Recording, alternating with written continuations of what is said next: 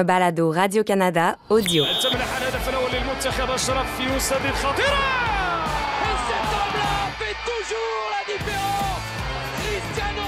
a incarné toutes ses qualités, Jeff Hilton, dans cette seule action.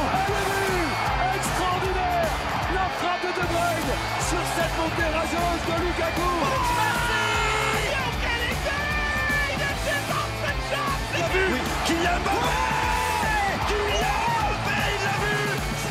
Aïe, aïe, aïe, ça y est, terminé le parcours du Canada à la Coupe du Monde qui va malheureusement se terminer en phase de groupe après cette défaite de 4-1 contre, le- contre la, la Croatie.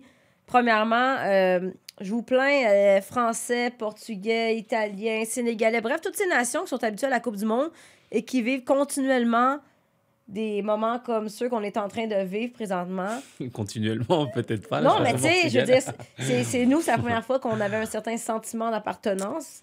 Euh, Ben, est- certains sentiments d'appartenance parce qu'il y en a qui ont des, des, des, des- On- on qui est- encouragent des pays euh, autres. Ouais, ben, on est habitué aussi à une équipe féminine qui gagne, euh, qui Oui, gagne des affaires. voilà. tu sais. Coupe du monde masculine. Bref, que, euh, il y a un certain standard qui n'a pas été euh, atteint. ça fait mal. Oh, je sais pas, peut-être que vous allez trouver que je suis dure. Combien de fois j'ai vanté John Erdman dans les derniers mois, dans les dernières années? Puis là, aujourd'hui, peut-être je vais être dure, j'ai envie de le blâmer un petit peu pour cette défaite-là. Je n'ai pas compris certains choix tactiques. On sait que c'est un homme loyal. Est-ce qu'il a été trop loyal? Vous en pensez quoi? Bah, c'est sûr que bah, déjà la logique a été respectée. Il faut, il faut se le rappeler. La Croatie, ça reste la Croatie, vice-champion du monde. Donc, écoute, perdre face à la Croatie, c'est pas non plus quelque chose de, de- d'extraordinaire. Moi, mais dans la façon dont c'est arrivé à C'est ça. ça. C'est là où j'en viens. C'est justement euh, ce qui nous frustre peut-être le plus, c'est, c'est dans la. Pas la façon, mais le sentiment d'avoir subi l'événement, en fait. De ne pas avoir été proactif. euh, dans l'approche aussi, parce qu'on va en reparler, bien entendu, mais le fait de, de- d'avoir prononcé le mot en F, euh, d'avoir donné l'impression de, de, de- voilà, de, de ne pas respecter en fait l'adversaire. Moi, j'ai senti, surtout en première période, la Croatie avoir cette phrase en tête. Ouais. Vraiment.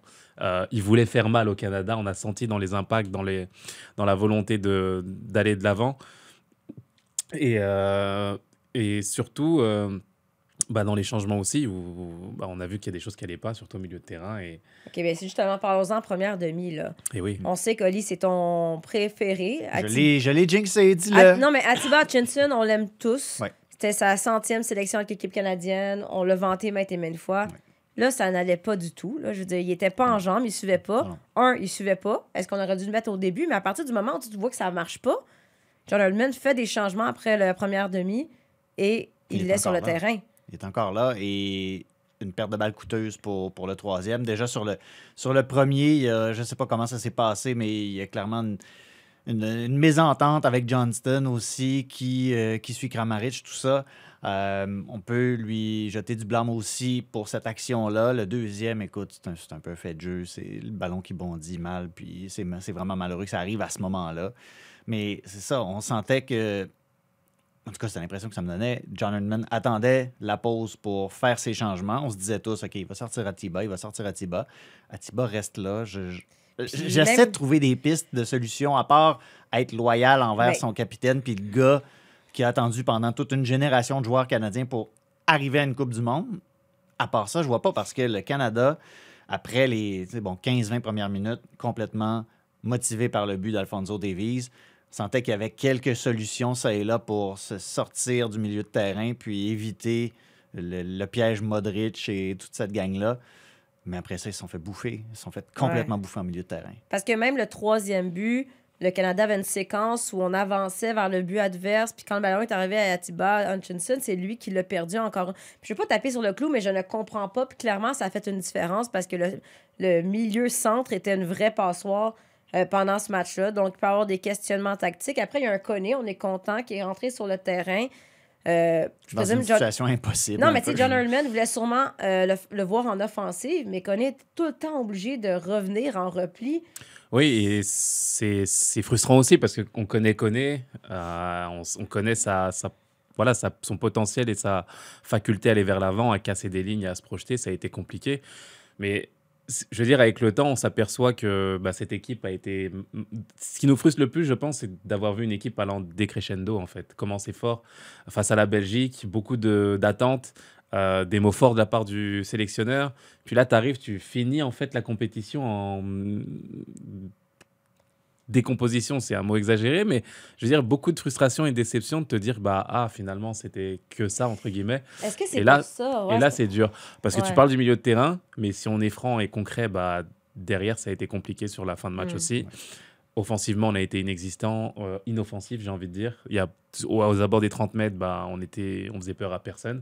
Et ça, c'est le constat et la réalité de ce qu'on a vu en tant qu'observateur. Donc, euh, au-delà de la hype et de tout ce qu'on a vu, bah, tu as pas mal de déceptions et de frustrations. On aura l'occasion, on est, on est à fleur de peau en quelque sorte, on aura l'occasion de décortiquer ça dans nos prochains balados, mais est-ce que vous avez l'impression qu'on était comme.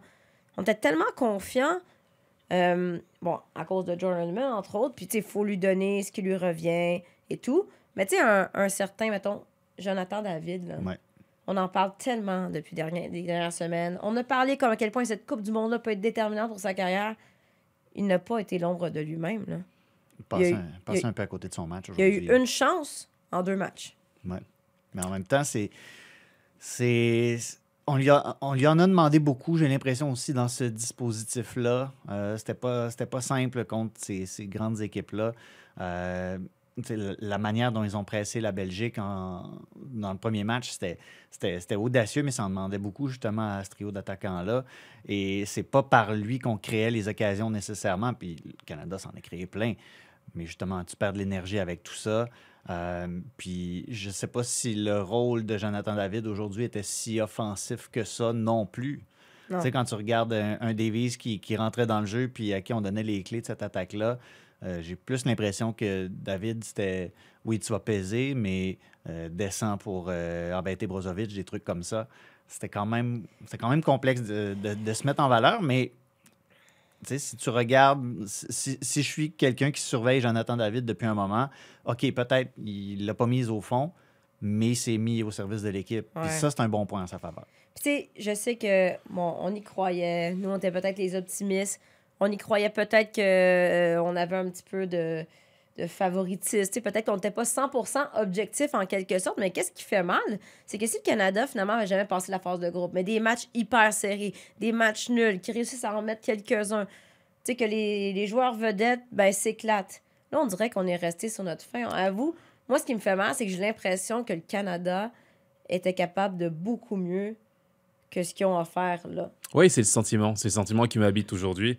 Après, faut être objectif. Face à la Belgique, ça a été tout un match. Moi, j'ai adoré vraiment la prestation. La qualification s'est perdue là. Ben, C'est- là, c'est pas aujourd'hui le problème. Exactement. Et je pense que tu- quand tu laisses échapper justement, ou tu valides pas ta, ton potentiel et ce que tu as, fait dans le jeu, bah, c'est là où ça devient difficile par la suite d'espérer aller chercher des points face aux vice-champions du monde. C'est la réalité aujourd'hui.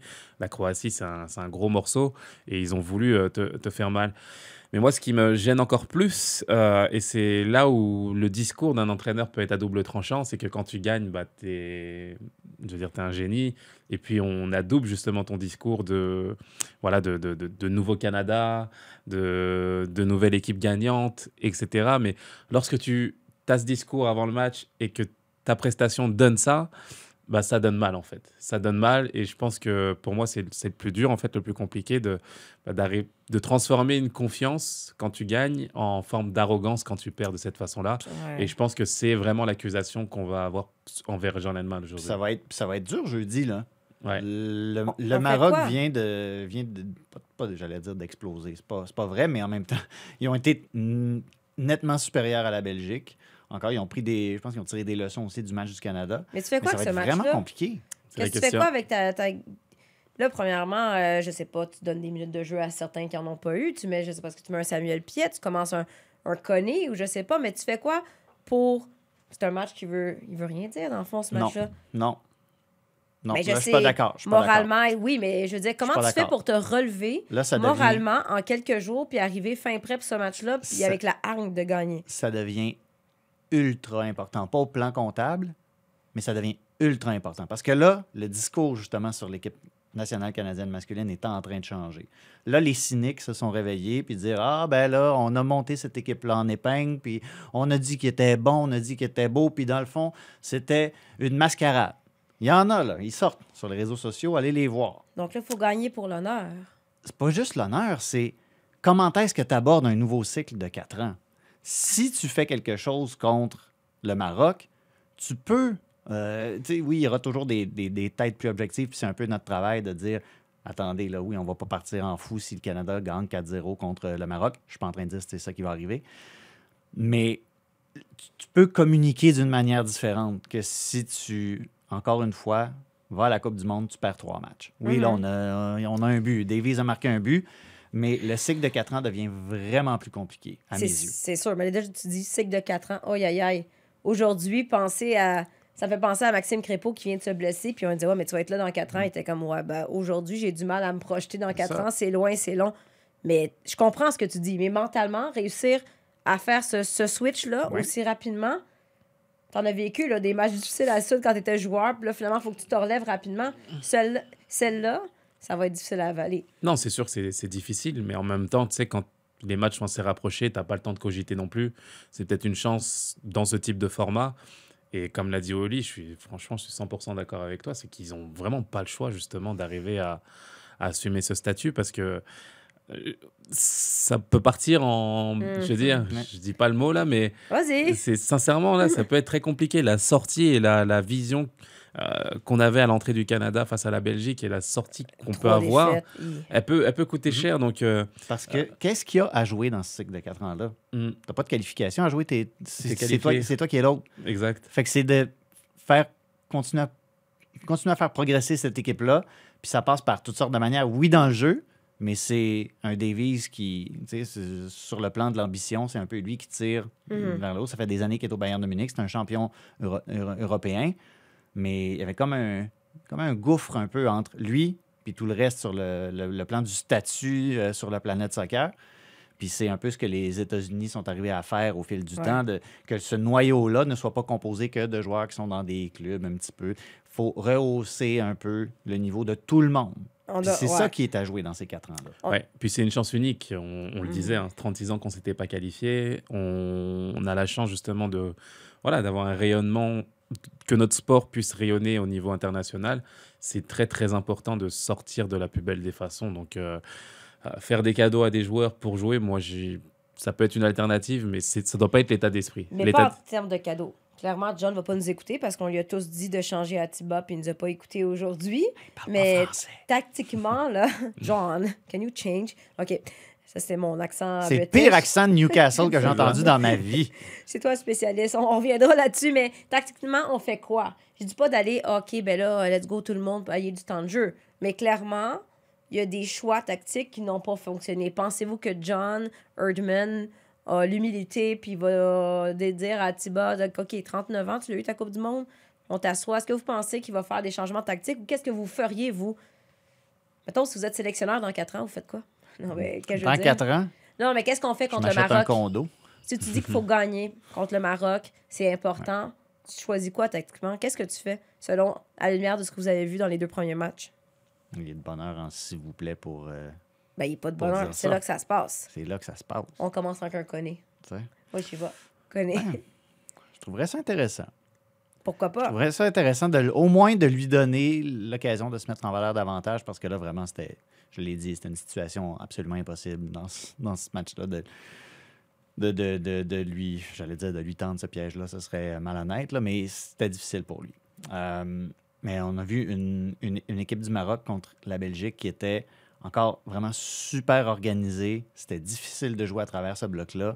Au moins, c'est, c'est rassurant dans la mesure où le Canada est passé par les côtés. Depuis le début de ce tournoi-là, il passe par les côtés, puis c'est ça qui leur sourit. Mm.